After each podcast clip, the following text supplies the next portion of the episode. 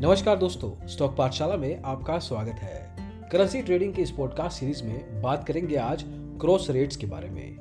Currency exchange के रूप में शायद आप काफ़ी लोग जानते होंगे, लेकिन शेयर बाज़ार में करेंसी एक्सचेंज किस तरह से काम करती है और उसमें क्रॉस रेट्स क्या काम करते हैं, इसके बारे में इस पॉडकास्ट में चर्चा करेंगे। क्रॉस रेट्स यानी दो करेंसी के बीच करेंसी के आदान प्रदान के दर के रूप में परिभाषित किया जाता है, जहाँ दोनों करेंसीज उस देश की ऑफिशियल करेंसी नहीं होती है, जिसमें एक्सचेंज किया जा रहा है। विदेशी करेंसी ट्रेडर्स के लिए उन करेंसी एक्सचेंज गतिविधियों का उल्लेख करने के लिए क्रॉस रेट्स का उपयोग किया जाता है, जो उस देश में अमेरिकी डॉलर फॉर एग्ज़ाम्पल का उपयोग नहीं करते। अब क्रॉस रेट्स को परिभाषित करने के लिए सबसे सही स्थिति क्या है? यदि आप मान लीजिए जापानी येन और यूरोपियन यूरो के बीच एक्सचेंज रेट पर विचार करते हैं तो ये एक क्रॉस रेट होना चाहिए, क्योंकि ये किसी भी तरह से अमेरिकी डॉलर को शामिल नहीं करता है।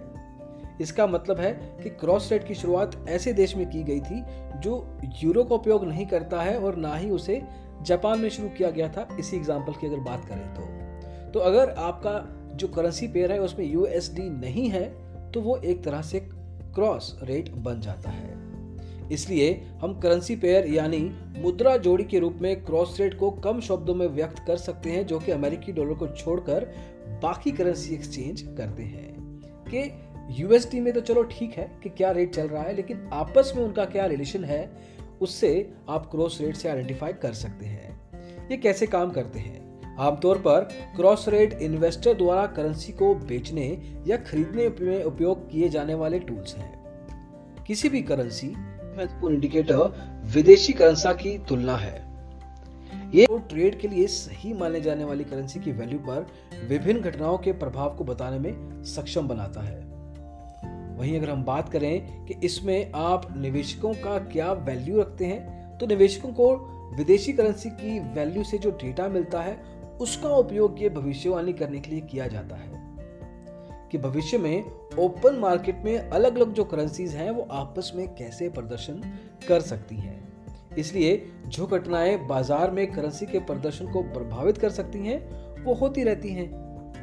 अब इनके फ़ायदे क्या हैं?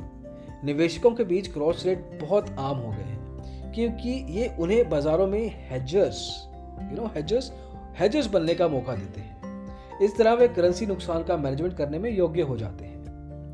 क्रॉस रेट उन निवेशकों की भी मदद करते हैं जो बाज़ार में सट्टाबाजी करना चाहते हैं। तो अगर आप एक तरह से स्पेकुलेशन करते हैं तो आपके लिए भी सही है। वे ब्याज दरों के साथ एक्सचेंज रेट के बदलाव के साथ भी मुनाफा बनाने में सक्षम है।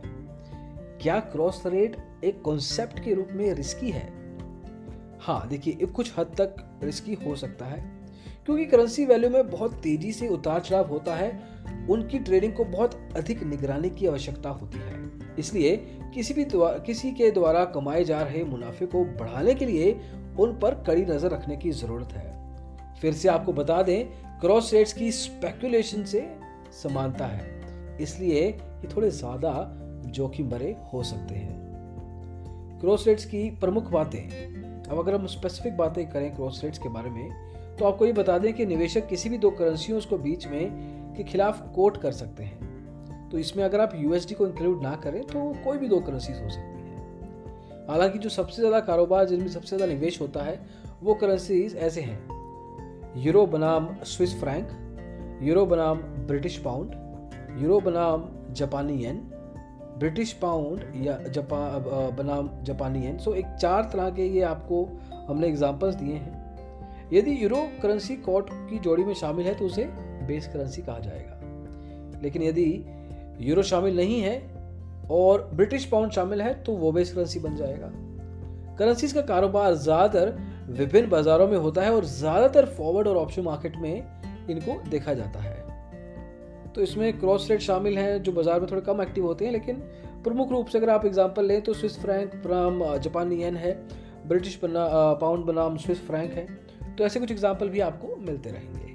तो दोस्तों, इसको इस तरह से समझिए कि अगर दो करेंसीज आपस में ही बिना यूएसडी के एक तरीके से खुद के स्टैंड पॉइंट को देखते हैं कि वो बाकी करेंसीज के खिलाफ कितने स्ट्रॉन्ग है और निवेशक अगर उसमें निवेश करता है या इंटरेस्ट से पैसा कमाता है या स्पेकुलेशन से पैसा कमाता है तो वो क्रॉस रेट्स का इस्तेमाल करेगा।